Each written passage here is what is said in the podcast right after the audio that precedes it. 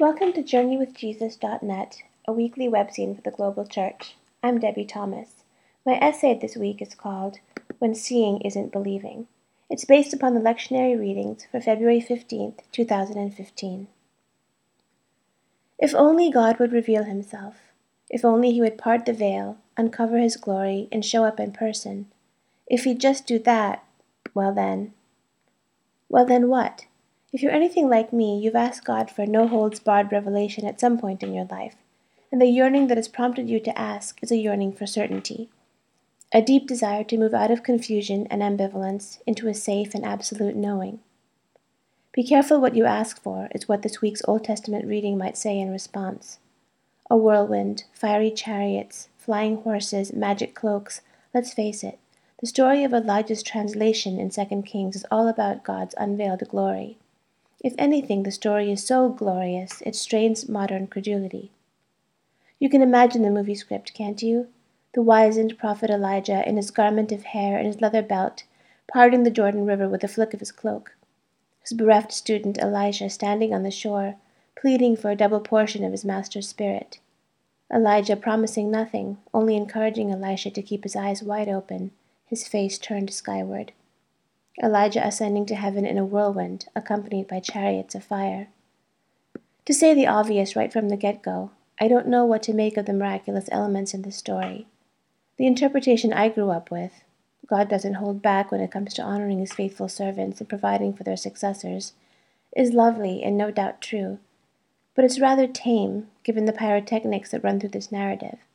After all, we're talking weather gone wacky, horses on fire, human beings on the knife edge of language, cognition, and maybe even sanity. Truisms and theological treatises aside, is there any way we can enter into this story? Make it ours? The only way I can think of is to focus my attention not on the miraculous, but on the ordinary.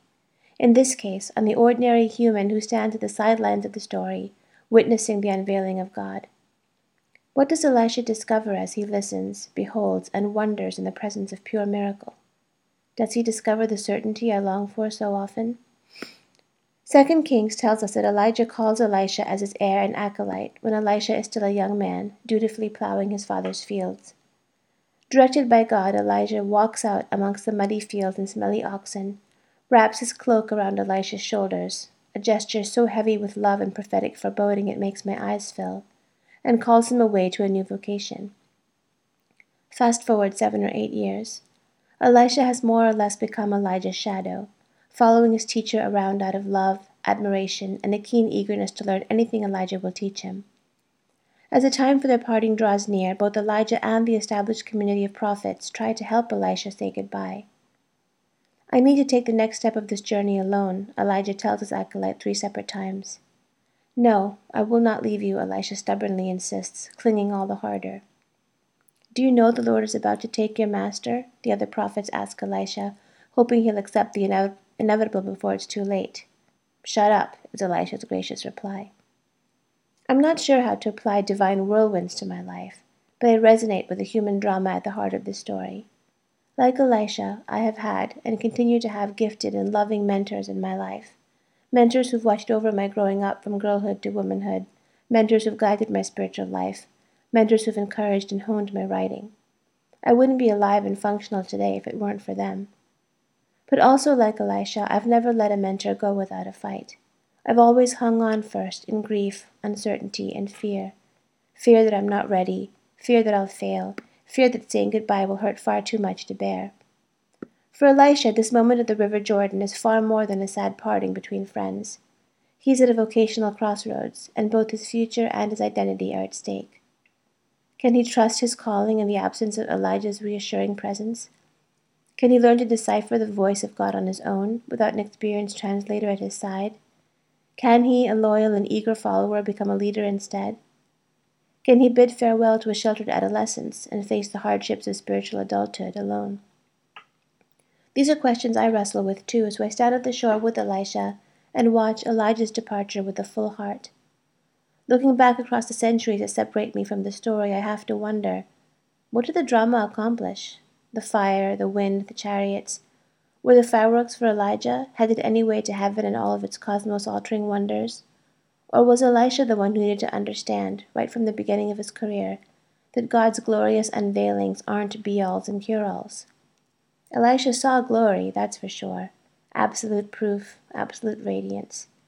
But his response was neither certitude nor joy. He tore his clothes and grieved.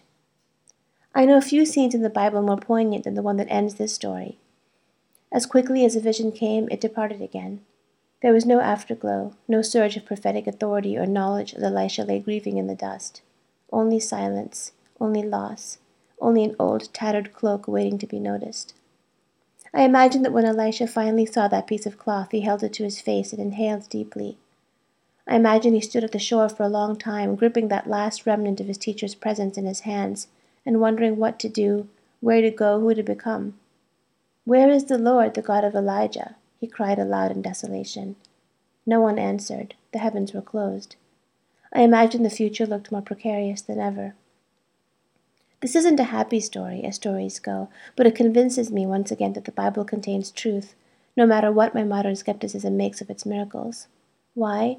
Because it rings true. It shows me true things, things that save me even when I'd prefer to see something prettier, easier, and more radiant.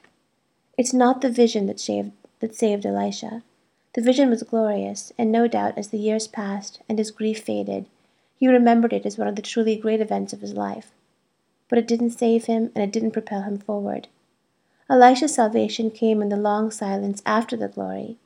It came when he still had no idea whether Elijah's double portion rested on him or not. It came when he picked up the cloak, approached the river, and did his grief stricken best to follow in his beloved master's footsteps. Imagine battered faith, trembling faith, scorched faith, the faith that remains after the chariots leave. Elisha knelt and extended his hands. At the first touch of the cloak to the river, the waters parted. For books this week, we've posted a review of A Farewell to Mars, an evangelical pastor's journey toward the biblical gospel of peace by Brian Zahnd.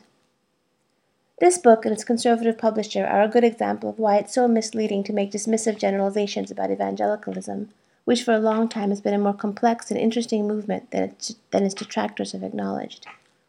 Brian Zahnd founded the Word of Life Church in 1981.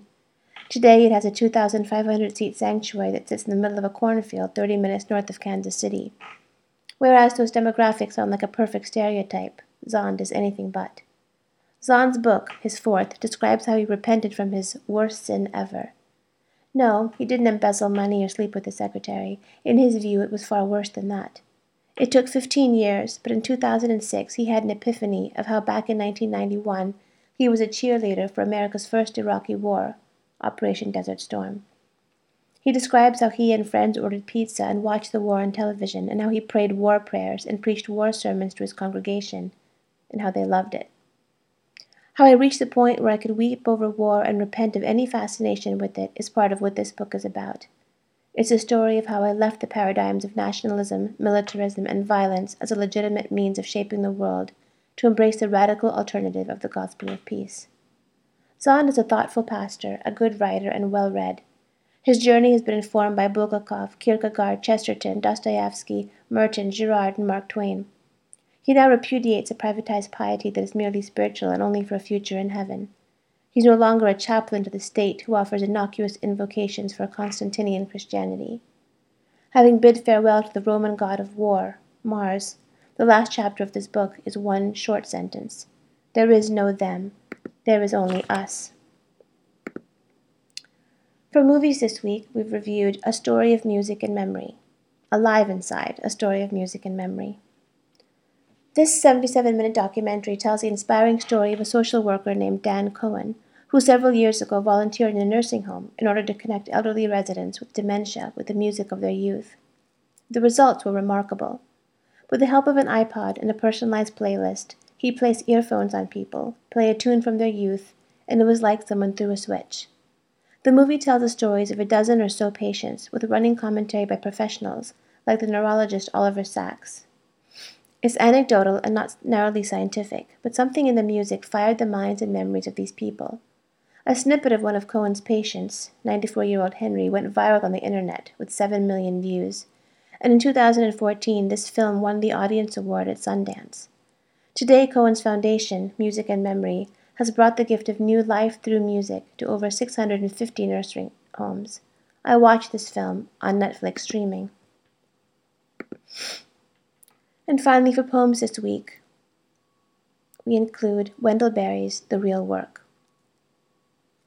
It may be that when we no longer know what to do, we have come to our real work, and that when we no longer know which way to go, we have come to our real journey. The mind that is not baffled is not employed. The impeded stream is the one that sings. Thank you for joining us at JourneyWithJesus.net for Sunday, February 15th, 2015. I'm Debie Thomas.